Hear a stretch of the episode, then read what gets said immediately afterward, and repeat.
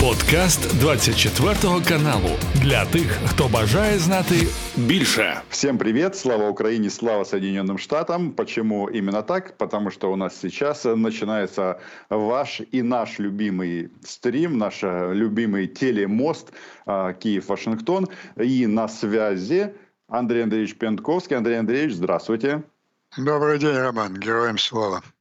Андрей Андреевич, давайте разберемся, э, что там у нас произошло за последнюю неделю в американской политике. Ну, вроде как визуально ничего не произошло, и вроде бы мы все сохраняем оптимизм, но здесь вот какие-то такие заявления начали звучать у Дональда Трампа, что, мол, э, никакой поддержки Украине, и вообще западный мир, в смысле Европа, должны будут компенсировать после его повторного возвращения или повторного переизбрания стране компенсировать э, Европа должна будет Соединенным Штатам деньги, потраченные на помощь Украине. Ну, то есть такой вот изоляционизм фиксируется, по крайней мере, по европейскому континенту. Э, что думаете по этому поводу? Вот какой последний нарратив сейчас э, обсуждается и чего нам ждать? Ну, эта точка зрения Трампа по Украине, она не разделяется даже большинством трампистов. Ну вот, например, э, Майк Джонсон, новый спикер э, Палаты представителей, он всегда считался трампистом, и он таковым себя считает, по многим вопросам внутренней американской политики он поддерживает скорее точку зрения Трампа, чем демократов. Но когда вот в первом же моем интервью с Fox News, когда такой оголтелый трампист-ведущий пытался вот разыграть эту тему, дорогую такую для Трампа, что вот Израилю надо помогать, а Украине не очень, то э, спикер парламента очень грамотно его одернул, что как так. И повторил, собственно, те тезисы, которые мы с вами развиваем два года, которые придерживается и администрация Байдена, что мы не можем допустить победы Путина, он не остановится на этом, он пойдет дальше, и тогда нам придется уже платить не деньгами, не только деньгами, а защищая страны Прибалтики, Польши, членов НАТО, нам, американцам, придется кровью своих солдат платить. Поэтому Путина нужно остановить здесь и сейчас. Ну, другое дело, что Джонсон повторил такие стандартные мемы республиканцев, что нужно там, а, чтобы э, помощь, отчетность была. Ну что, никто не возражает против отчетности. Пентагон давно уже присылал туда кучу инспекторов, каждый болтик в, в, в компьютере замечен. Вот эта удивительная вещь для Трампа, она его очень разоблачает. Ну, понятно, э, почему э, идеологические разногласия республиканцев с, с демократами. Но почему такая ненависть к Украине? Тут что-то очень личное. И это совпадает вот с его традиционным прислужничеством э, перед Путиным. И вот вечный вопрос, Трамп в этом отношении просто полезный буржуазный идиот или он на каком-то крючке у Путина. Вот э, это его такой упорнейший путинизм и антиукраинизм, антиукраинизм заставляет меня думать, что да, какие-то зависимости существует. Ну, собственно, он лет 30 разъезжал, еще начиная молодым человеком, еще в Советскую Россию и устраивал там конкурсы красоты, то есть бордели. Ну, если можно себе представить, какие километры пленок имеется там наследницы КГБ, ФСБ.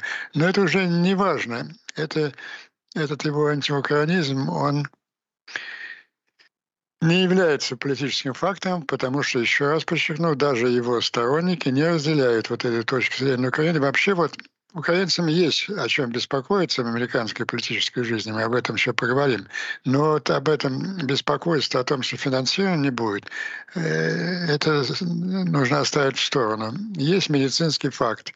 Три четверти три четверти членов Палаты представителей, то есть 100% демократов и как минимум половина республиканцев всегда голосуют за поддержку Украины. Но вот то, что сейчас происходит, это обычное такое традиционное бадание, перетягивание каната между республиканцами и демократами по разным статьям бюджета. Они каждый старается протащить там, что кому дорого. шантажируя, шантажируя э, такой шатдауном, дефолтом бюджета. Уверяю вас, э, все это сосется и получит, э, Украина получит финансирование в тех масштабах, э, которые определила американская администрация. Я тут, Андрей Андреевич, подумал, что если пленки э, Трампа на конкурсах или за кулисами конкурсов э, красоты когда-то обнародуют, может быть, это ему наоборот добавит политических очков. Э, тут вопрос такой очень дискуссионный. Тем более он, он уже, когда их проводил, он все-таки не пацаном был. Так что давайте, как это, не будем думать, что это решающий компромат. Но тогда вопрос все равно стоит так. Если, если за деньги беспокоиться не надо, и то есть за военную финансовую поддержку, как результат, то а что же вы имели в виду, когда сказали, что нам есть Украине о чем беспокоиться? А потому что вот мы же видим, какую кампанию сейчас развернула э, леволиберальное крыло демократической партии. Ну, прежде всего, это связано, связано с войной в, в Израиле. Вот эти анти израильские по-палестинские демонстрации. Это же громадное давление на Байдена изменить свою политику. Ну и это же, это же кампания. Вы же видите, какой поток э, статей американской, так называемой качественной американской прессы. Что такое качественная американская пресса? Они так себя сами определили. Нью-Йорк Таймс, Washington Post, Time, Newsweek. Они же все вот гонят эту беспрерывную волну, что Запад устал от Украины, поддержка ослабевает, и вот э, все думают, э, наступление захлебнулось, Украина не, смог, не смогла достичь поставленных результатов. Потом, да вам, украинцам, все равно никогда не победить русских, э, не учили подумать о переговорах, в том числе территориальных уступок.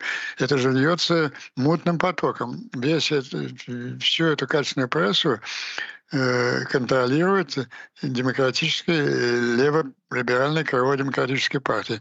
Оно не так сильно представлено в Конгрессе, поэтому в Конгрессе э, большой угрозы от них нету. Хотя там тоже, вы помните, в прошлом году, в самом начале войны, было письмо 35 демократов Байдену с требованием отказаться от такой поддержки безоговорочной Украины. Тогда Байден подавил этот бунт. На следующий день большинство подписантов отказалось от своих подписей. Но эти люди никуда не делись, их взгляды никуда не изменились. Сейчас они активно, активно работают в этом плане. И что меня тревожит, вот этот дискурс, э, что от нас устали, и нас вот-вот заставят вести переговоры, он получил определенную популярность внутри Украины. Но я, может, ошибаюсь. Меньше всего я э, хотя бы вторгаться внутрь украинские дела, но сужны такие мотивы Конечно. Не, ну, это... слушайте, у нас тут, ну, на то, что оно и э, свободное общество, когда масса есть мнений. Ну, тут, э, видите, о стратегической обороне, и кто тут, и Вашингтон, э, Wall Street Journal пишет о том, что вот надо уйти в стратегическую оборону и, и таким образом истощать Российскую Федерацию.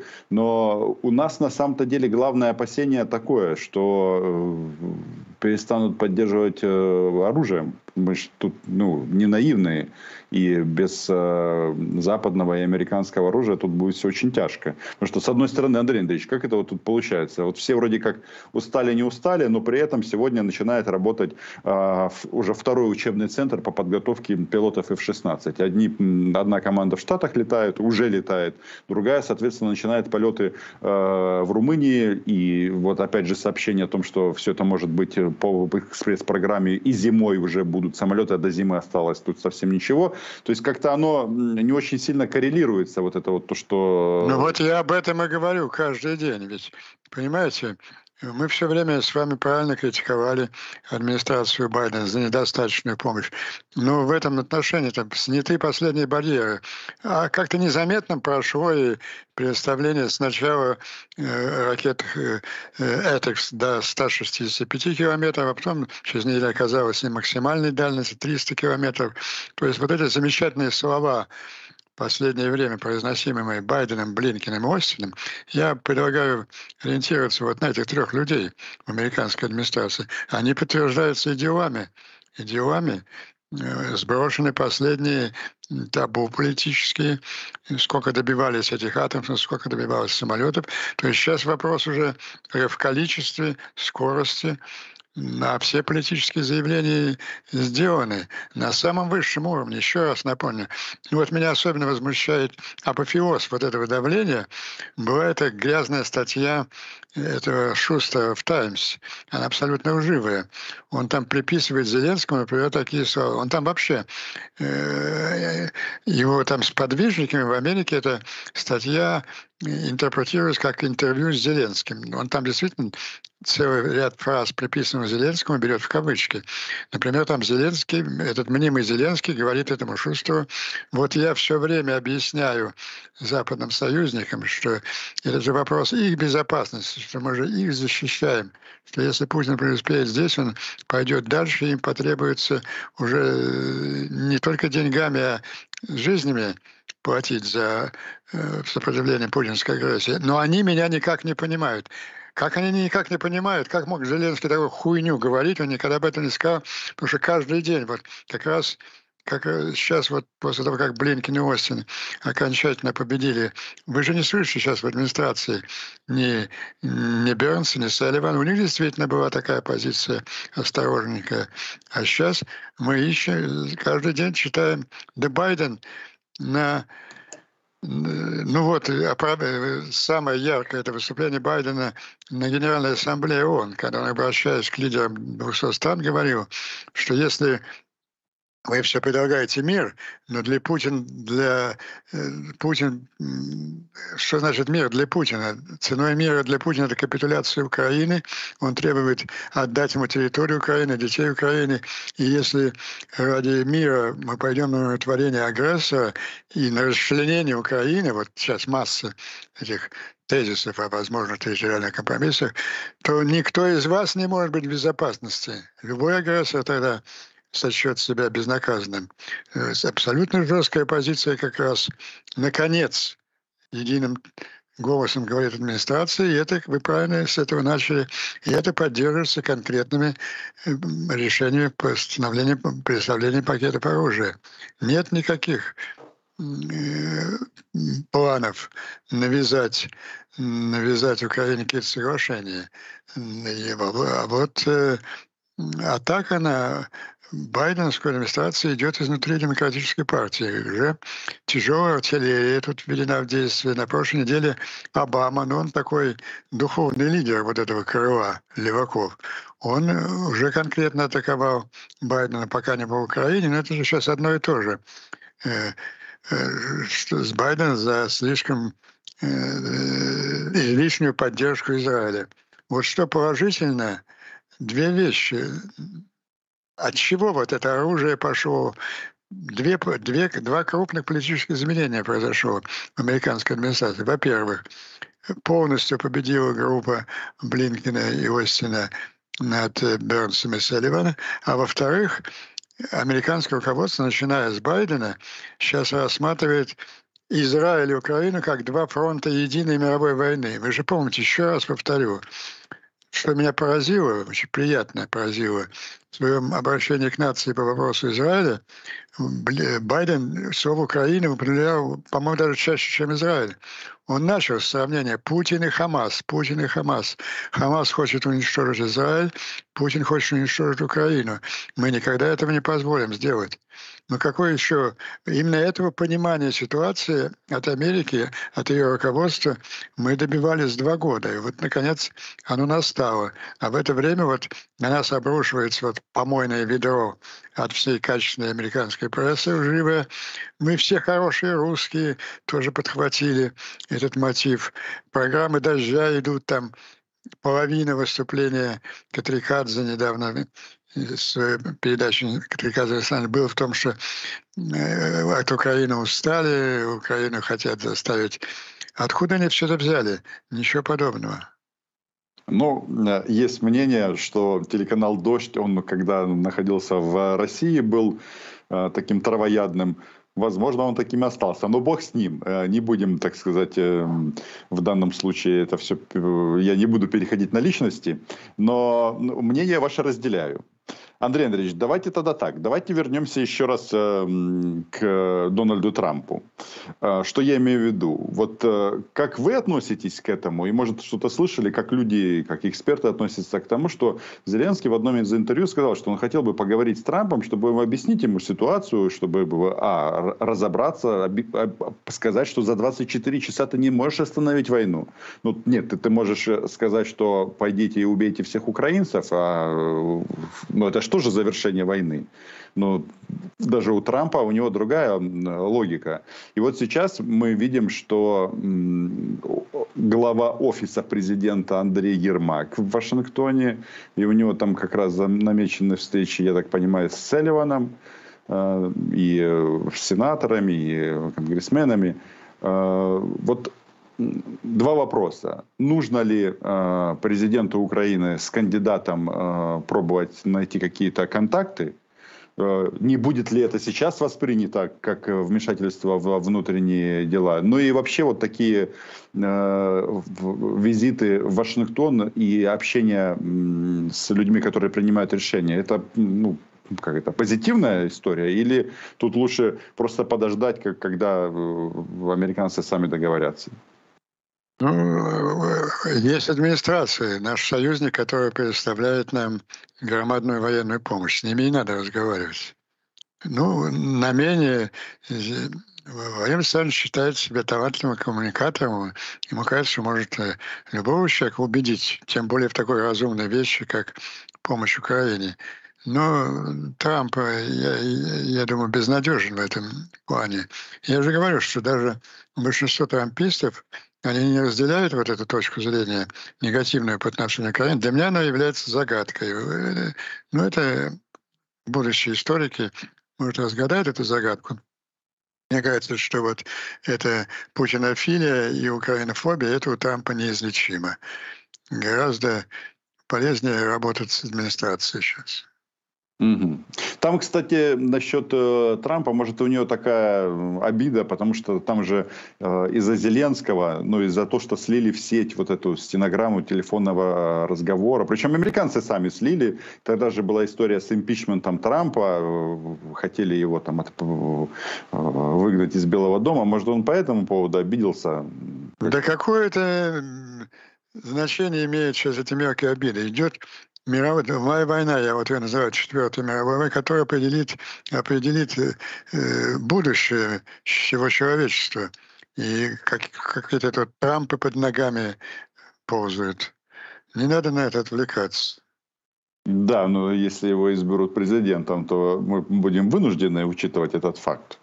Во-первых, если э, дела пойдут так, как сейчас их ставит администрация Байдена, мировая война закончится задолго до 21 января 2025 года. И вопрос выбора президента будет не так актуален. А во-вторых, э, ну, я вовсе не уверен, что Трамп будет президентом. Вот я вижу гораздо более перспективного кандидата в республиканской партии, я давно об этом говорю, это Ники Хейли, замечательная женщина, э, прекрасное отношение к Украине, и она, ее позиции э, возрастают с каждым туром э, президентских дебатов республиканских кандидатов. Андрей Андреевич, а вот э, вы же так чаще следили за американскими выборами в целом. Ну вот получается до выборов объективно год, да? И э, вот э, мы исходим из того, что два кандидата. Действующий президент и, соответственно, предыдущий президент. А вот э, в американской традиции бывает так, что, ну, условно говоря, там вот на самом финальном каком-то этапе раз и человек, которого думали, что он будет номинирован от диплома- демократической или республиканской партии, а раз, а тут замена, условно говоря. Но Байден скажет, ну, конечно, он не скажет, что я устал, я ухожу, потому что это, ну, как минимум, не, не российская традиция там, но тем не менее, вот э, это возможно или тут, скорее всего, вот э, минимальный шанс на изменение фамилий, которые бу- будут выдвигаться в финале уже? Вы знаете, шанс не минимальный. Я вообще предполагаю, вот давайте сегодня у нас какое число, запишите, потом вы будете меня этим леском обвинять. Сегодня что у нас? 13 ноября. 12 ноября. Я вот полагаю, что в списке кандидатов в президенты для американских избирателей 5 ноября 2024 года не будет ни, ни Байдена, ни Трампа.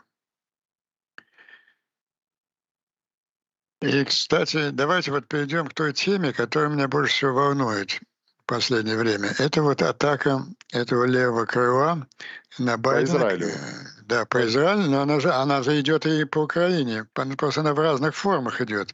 В формах Израиля она идет вот э, в стенаниях о невероятных страданиях замечательного палестинского населения Газы, а на Украинском фронте она ведется вот в этой гнусной кампании внутри Украины, э, что вас все бросили, давайте все, договаривайтесь о, о переговорах. Это ведет левое крыло демократической партии э, по глубоким идеологическим причинам.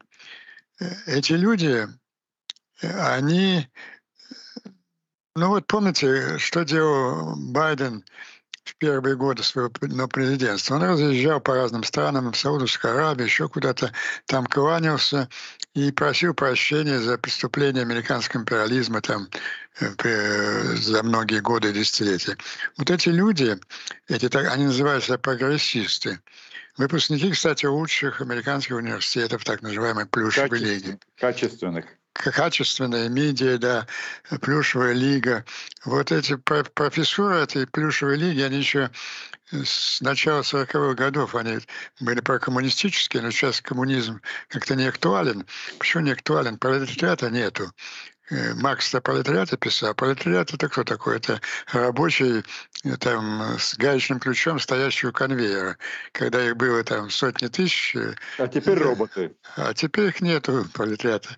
Теперь гендеры появились. Теперь кого-то кого надо защищать. Так вот, эти люди, они, эти профессора, их поколение за поколением воспитывали в ненависти к Западу, империалистическому Западу, угнетающим какие-то там народы, пролетариат, борющиеся колониальные страны и так далее.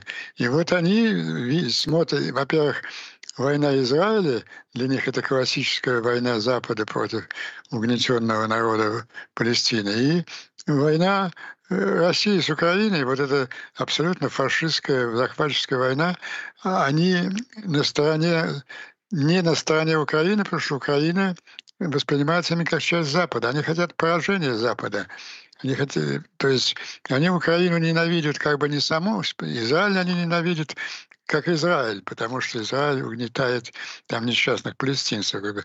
А Украину они ненавидят, потому что это страна-союзница Запада. Им хотелось бы в этой мировой войне поражения Запада и его союзников Украины и и, Они, Андрей, и Израиля. А эти профессора предполагают или допускают, что в таком случае ребята из Хамас из них сварят суп и приправят гретой? В прямом смысле, для собак суп. Ну так, э, боже мой, не хочется об этом говорить, но среди э, заложников, которые убитых или на которых издевались и похитили в Израиле, было и несколько известных левых израильтян, которые выступали там против угнетения палестинского народа, вообще за распуск Израиля и так далее. Э, сейчас другая опасность. Давайте поговорим. Я уж как смотрящий Соединенных Штатов должен вас посвящать по всей мелочи избирательной кампании. Ну, мы тут, собственно, ради этого и собрались. Да. Ну, наверное, вы заметил, украинский зритель, это некое падение электоральных э, рейтингов Байдена за последний месяц. А оно Плюс... не... Оно, Плюс да. пять ключевых штатов, где он проигрывает. Да, это так называемый swing state. Ну, я уже объяснял в прошлый раз, что вообще-то выборы в Америке можно не проводить. Их можно проводить, потому что, ну, грубо говоря, в 45 штатах все известно. Там 20 из них победят республиканцы, 20 демократы. А вот есть 5 штатов, которых заранее предсказать нельзя. Поэтому количество выборщиков зависит только об этих штатах. Остальные могут спокойно вообще не ходить на голосование в день выборов. Так вот, в этих штатах э, неприятные вещи. Почему? А вот давайте вспомним. Байден выиграл демократические выборы в 2020 году, опираясь, у него было два таких крупных консолидированных блока.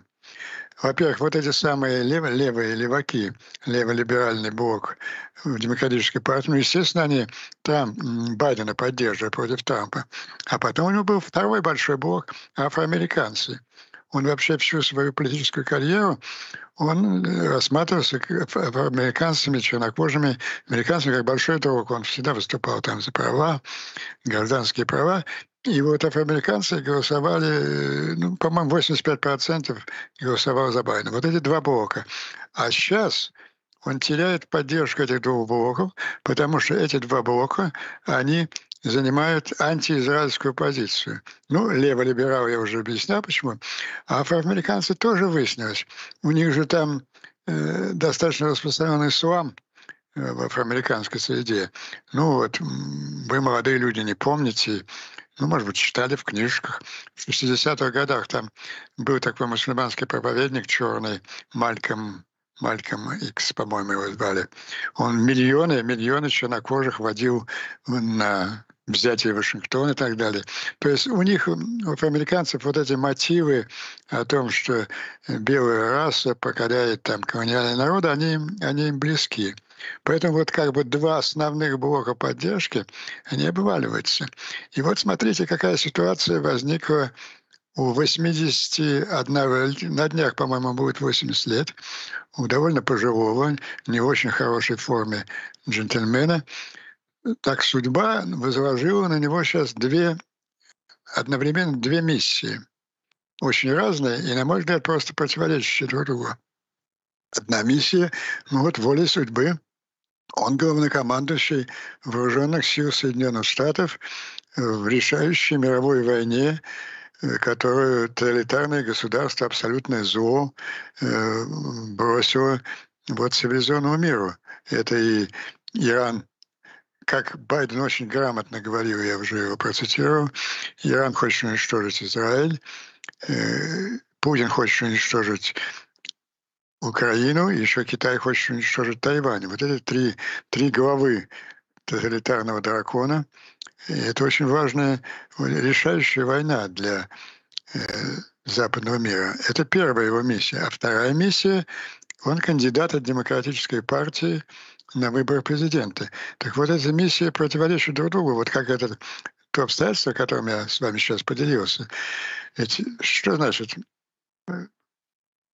выиграть выборы. Зачем ему завтра придет его пиарщик там или подтехнолог, я не знаю, как у них называется, господин президент. Вот видите, мы проседаем по мусульманам на выборах. Вот и наши даже любимые ваши афроамериканцы вас сомневаются. Давайте сделаем какие-то шаги более приятные мусульманскому населению. А что это значит? А это значит, давайте э, схватим за голову Израиль и скажем ему, давайте тоже перемирие. Вот обратите внимание, программа вот этих прогрессистов, она визит, они за, за поражение Запада, за капитуляцию Израиля, за капитуляцию Украины. А инструмент один и тот же. Они навязывают, они все орут, нужно перемирие в Израиле. А что значит перемирие в Израиле? Значит, Израиль сохраняется власть Хамаза остается Хамас, который чудовищно издевался, убивал израильских граждан, остается нетронутым у власти, у него остаются заложники, они будут спекулировать еще полгода этими заложниками. А что значит перемирие в Украине? Это ну, у Путина остается э, там 20% территории Украины. Кстати, вот э, вы уже коснулись этого вопроса там, в связи с предложением Расмуссена. Есть такие, казалось бы, казалось бы, разумные варианты предлагают украинцы. Но давайте вот все-таки, ну вот как в Корее, на какое-то время проведем линию разграничения. Вот это. Ничего вот подписывать не будем. Да.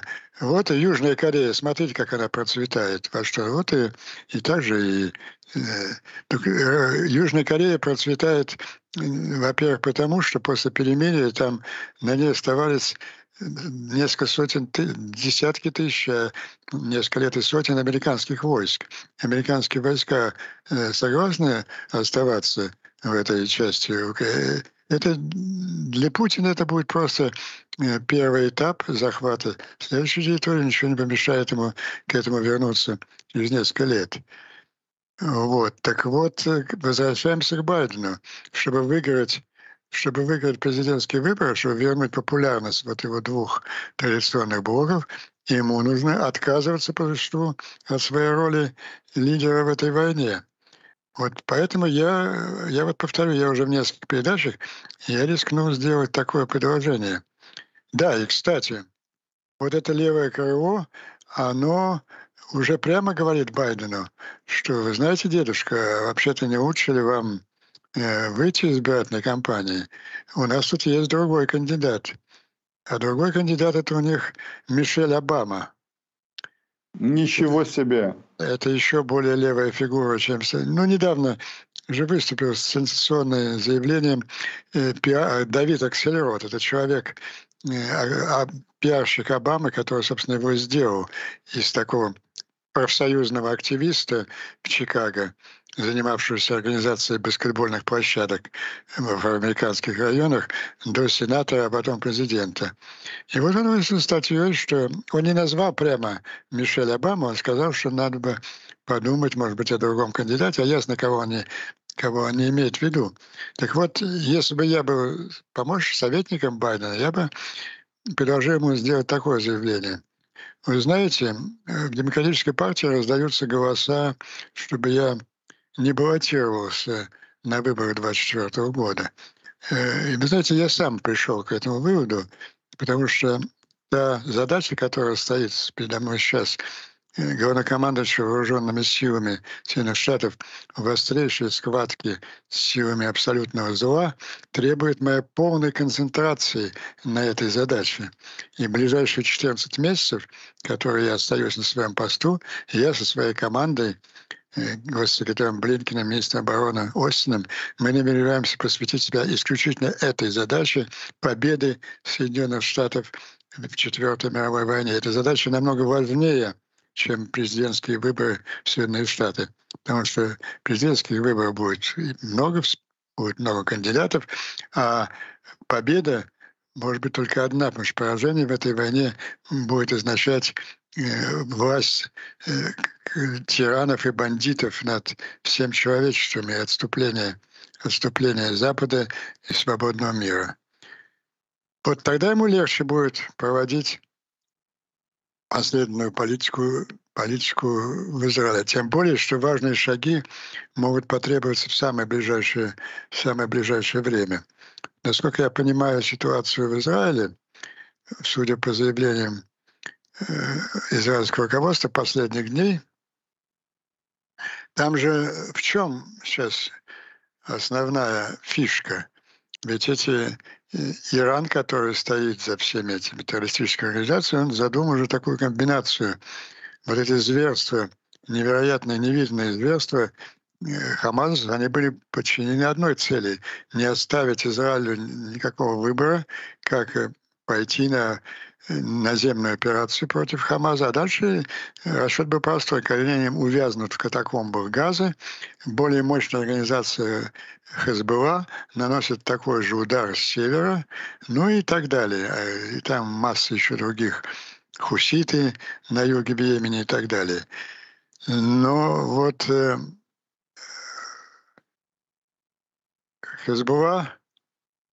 испугалась авианосцев.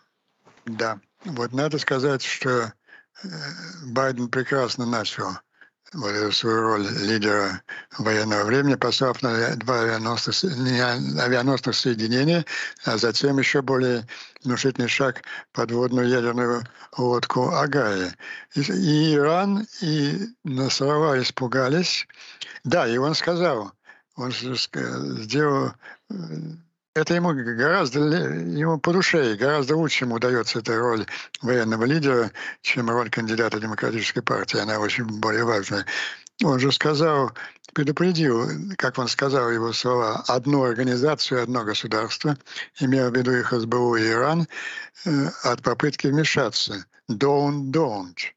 Так вот, весь вопрос, а это don't, don't, уже начинает действовать, и Иран перешли красные линии и нет, это вопрос, э, в общем-то, дискуссионный, потому что там все время на севере Хезболла не решилась пойти в такую прямую атаку, но обстрелы израильской территории, они все время продолжаются.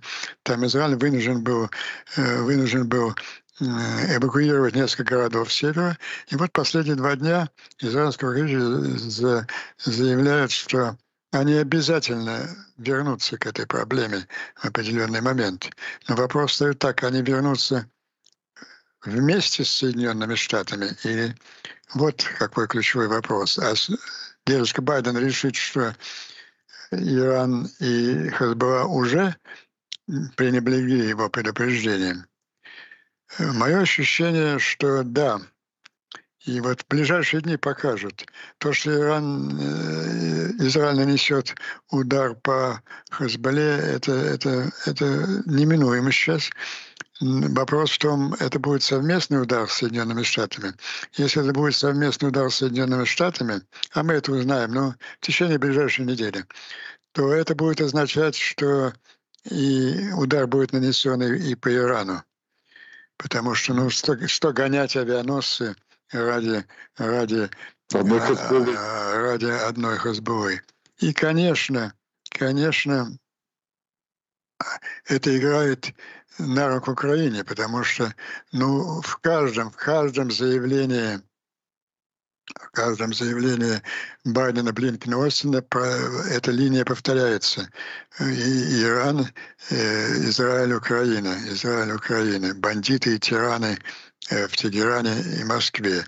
Ну, я обратил бы ваше внимание на то, что дрогнуло не только на Насрала и не только иранские атоллы, а вот э, визит товарища Си в Соединенные Штаты, в Сан-Франциско на несколько дней. Он и, тоже дрогнул? А а, в общем-то, в Пекине, а, ясно, Си стоял. Э, он же пустил против Запада своих вассалов, Иран и, и Россию, ну, для того, чтобы протестировать волю Запада. Но мы же помним э, Путина в таком безумно эйфорическом состоянии, вернувшегося из Пекина 5 ноября 20, 2021 года, когда он э, произнес свое знаменитое «По адресу нравится, не нравится, терпимая красавица, и выболтал свои планы ядерной войны во время пресс-конференции. Макрон получил карт-бланш от товарища Си, и товарищ Си решил про прощупать, прощупать Запад перед своей атакой ну, говоря старым красноармейским языком, русским и иранским штыками. И вот похоже, похоже, что он приходит к выводу, что, в общем-то, обнасрались эти два его хуя.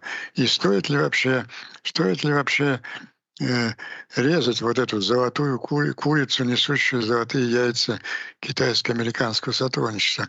Тем более, что в Китае все не так просто. Там происходят загадочные события одни за другим. То куда-то исчезают Министр обороны. Министр обороны и министр иностранных дел, а то загадочно умирает молодой человек. Для китайского э, функционера 65 лет – это молодой возраст. Второй человек был премьер Ли. Собственно, он, и он по канонам китайским и должен был стать председателем после двух сроков Си. Си же провел по существу переворот Военный переворот в китайской системе, покончив с наследием Дэн Сяопина, не только в смысле административном смена руководства, но и, и политики. Ведь Дэн Сяопин вел мудрейшую политику конструктивного сотрудничества с американцами, которое помогло Китаю за 30 лет вытащить из нищеты миллиард человек и, во-вторых, технологически стать второй в мире державой ведь он в соревновании с Соединенным Штатом достиг уровня, которого Советский Союз никогда и, и не помышлял. Гораздо ближе продвинулся в своем технологическом развитии. И все это сейчас поставить под угрозу. Очень многие недовольны этим. А соблазнил он китайскую элиту очень просто. Он соблазнил им, что он им вернет Тайвань. Ну, и многим так казалось. Знаете, дурную, дурную шутку со всеми этими тоталитаристами сыграла репрессионная катастрофа Соединенных Штатов в Афганистане, их уход из Афганистана. Они слишком широко это интерпретировали как абсолютную слабость Соединенных Штатов, бегство их, и хотели это повторить по большому счету. Так что вот э, мы уже через неделю с вами обсудим результаты, результаты встречи Си и, и Байдена. Ну, а что касается Украинского фронта, то, э, ну, если иранская голова этого чудища будет срублена, то э, Путину своей участи ожидать э, долго не придется. Это будет громадный такой морально-политический удар по путинскому режиму. Вообще вот очень правильную аналогию Залужный провел э, с войной, с войной Первой мировой. Ну, кстати, вот тоже неправильно был интерпретирован, это неверный перевод название его статьи, ключевой его термин stalemate. Stalemate – это за, взятая из шахмат патовая ситуация на фронте. Она относилась э, не к Украине, а одновременно к, э, к двум воюющим сторонам, э, ситуация, в которой ни одна из них не может провести активную наступательную операцию. Ну, Россия по фундаментальным причинам, а Украина, потому что какая, Залужный прямо об этом пишет, какая же наступательная операция без господства без в воздухе. Да. То есть основная это тезис статьи э, Заужного дайте оружие, оружие, оружие, дайте самолетов. И он, кстати, как мы видели, мы, мы с этого правильно начали нашу беседу, этот был услышан. Но схватились за этот stalemate, перевели как тупик, и все время подается как статья Заужного о тупике украинской армии. Да ничего подобного совершенно. Но вот в чем эта аналогия, почему она мне еще очень понравилась? Потому что Первая мировая война, а на четыре года люди бодались там в этих окопах. И она была выиграна не на фронте, а в столицах. В такой ситуации побеждает тот, проигрывает тот, кто первый психологически проигрывает в столицах. Почему проиграла Россия уже в 17 году? А что, из войны? Что, какие-то были большие победы немцев, они что, вошли, взяли там Петроград, что-нибудь? Да ничего подобного. Просто все страны страшно устали от войны. Австро-Венгрия, Германия. Вопрос был, какая лошадь э, рухнет, рухнет первой.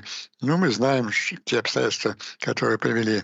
Это знаменитая сделка Ленина с германским генеральным штабом, и Россия первой выплыла. Ну и в 18 году произошло то же самое. Почему победила Германия, не Франция?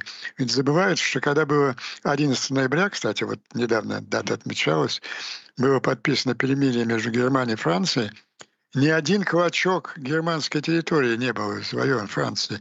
Вся линия соприкосновения сторон шла по французской территории. Германия рухнула внутри. Было там сначала восстание матросов в Северном фронте, потом революция социал-демократов в Берлине и так далее. Поэтому громадный расчет на на, выдер, на, псих, на психологическую выдержку внутри. И, и мы же знаем, мы сколько раз обсуждали, какие внутренние проблемы в России колоссальные. Ну, один мятеж Пригожина их вскрыл. Это то обстоятельство. Андрей Андреевич, Андрей Андреевич, а как вы думаете, марш на Москву может кто-то повторить? Из людей, которых, может, мы еще не знаем о их существовании. Ну, те люди, которые повторяют, им не нужно ходить в маршем, они в соседней комнате сидят с бункером. Так что марши не... Но вот а, если будет разворачиваться это событие поражения Ирана, да даже если моргнет Си, если Си моргнет 15 на встрече с Байденом, а это не исключено, то вот эти люди, которым могут дойти из одного кабинета в другой в Москве. То есть я считаю, что это в любом случае, да, конечно, очень важно не очень, а критически важна скорость, которую нам будет передавать новые дальнобойные ракеты и самолеты. Но, и их количество. И их количество, да. Но результатом этой передачи будет как раз э, события психологические и политические, политические в Москве. Андрей Андреевич, вот вы немножко уже касались этого. А как вам вот это предложение Расмуссона в, принять Украину в НАТО э, прямо сейчас и, соответственно, не распро... конечно, в географических границах, но не распространять э, гарантии безопасности Альянса на оккупированные территории. А то у нас многие считают, что в, таком случае это будет предполагать, что Украина отказывается от э, Крыма, от э, Донецка с Луганском. Ничего подобного. Это там в его словах я этого не, не, не видел.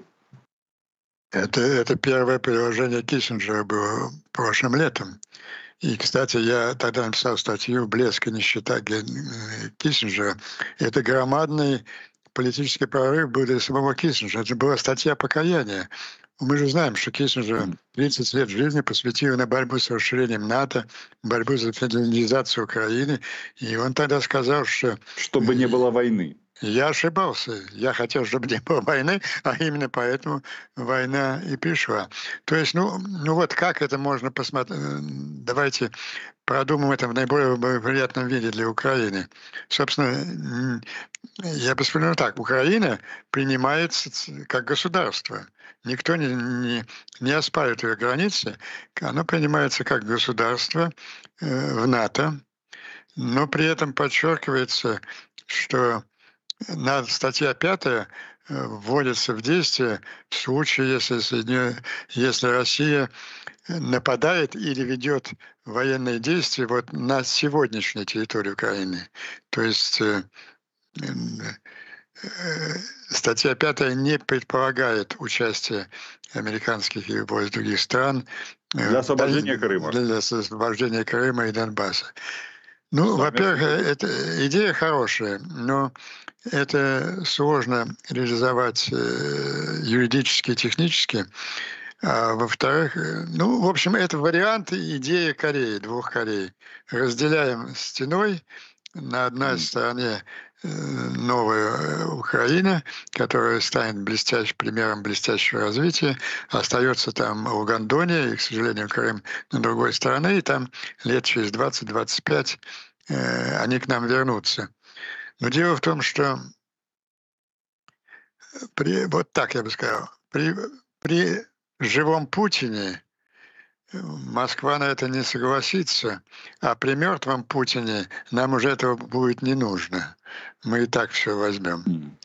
Поэтому это хорошее пожелание, но оно не, нереализуемо. Я тут подумал, что сам факт того, что на таком уровне обсуждается э, факт вступления Украины в Альянс. Это хорошо. Да, потому что раньше все говорили, ни в коем случае это невозможно. А теперь это уже не выглядит невозможным, в том числе и для западных политиков и чиновников, даже в отставке. Вот, э, Роман, вы повторяете основные тезисы моей, моей той статьи, поэтому громадную роль сыграл Киссинджер. Он первый, первый поставил эту тему в практическую, в практическую плоскость. Это тоже очень показательно.